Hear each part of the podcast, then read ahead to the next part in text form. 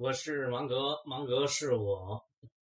中国字儿最大的好处、最大的坏处都是一个，即容易令人望文生义。有个词儿啊，被滥用的频率特别特别高，这个词儿就是定位。我专注的领域，说定位啊，人家就说了。哦，我知道品牌定位、形象定位、战略定位、区域定位、人生定位、广告定位，这我太知道了。一上来给你来一梭子，上午才听说，人家下午立马就能够举一反三。我说的对不对？是这个感觉吧？但他们说的跟芒格研究的不是一码事。要我看啊。连张小龙这一次都在定位上栽了。什么？张小龙？那可是微信之父啊！他能不懂定位吗？腾讯能不懂定位吗？叫复杂了。谁说伟人就不犯错呢？腾讯犯这个错误又不是一次两次了。腾讯的基因是通讯，阿里的基因。是卖东西，腾讯呢老想着要杀入阿里的阵营。原来就有 QQ 商城、拍拍、QQ 网购、腾讯数码，但不好意思，这些个都以失败而告终，或者死而不僵。后来都打包去了京东，但腾讯仍不甘心啊。这回呢，趁微信势头正猛，于是又想借这股移动互联的机会，再次鼓励在公众号里开商店，号称微店。哎，甭管在哪儿开，还是让人去店里进行交易，本质上与淘宝玩的没有太大的差异。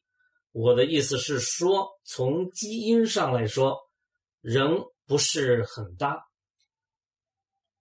在我看来啊，什么通讯，说白了，腾讯的基因就是聊天想做商业也可以啊，但应该从自身的基因特点出发，通过聊天就把生意给做了，说着说着就成交了，这才是腾讯要走的方向。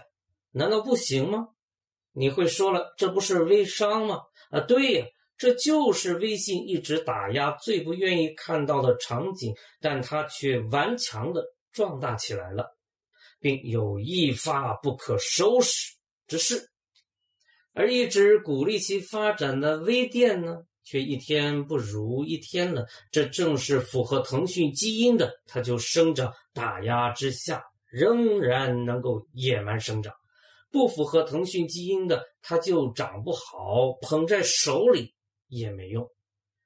微商做得好，就是聊着聊着就成交了，边聊天边做生意。当然，做微商的人里边也有一批把它当做广告平台了，不聊天只卖东西，让人家觉得这种人呢不是个东西，直接拉黑。腾讯真正要抑制的。应该是这种，这就是咱们所说的定位思路了。先想品类，想差异，想基因特征。看书这个事儿，在不远的将来也是可以卖东西的。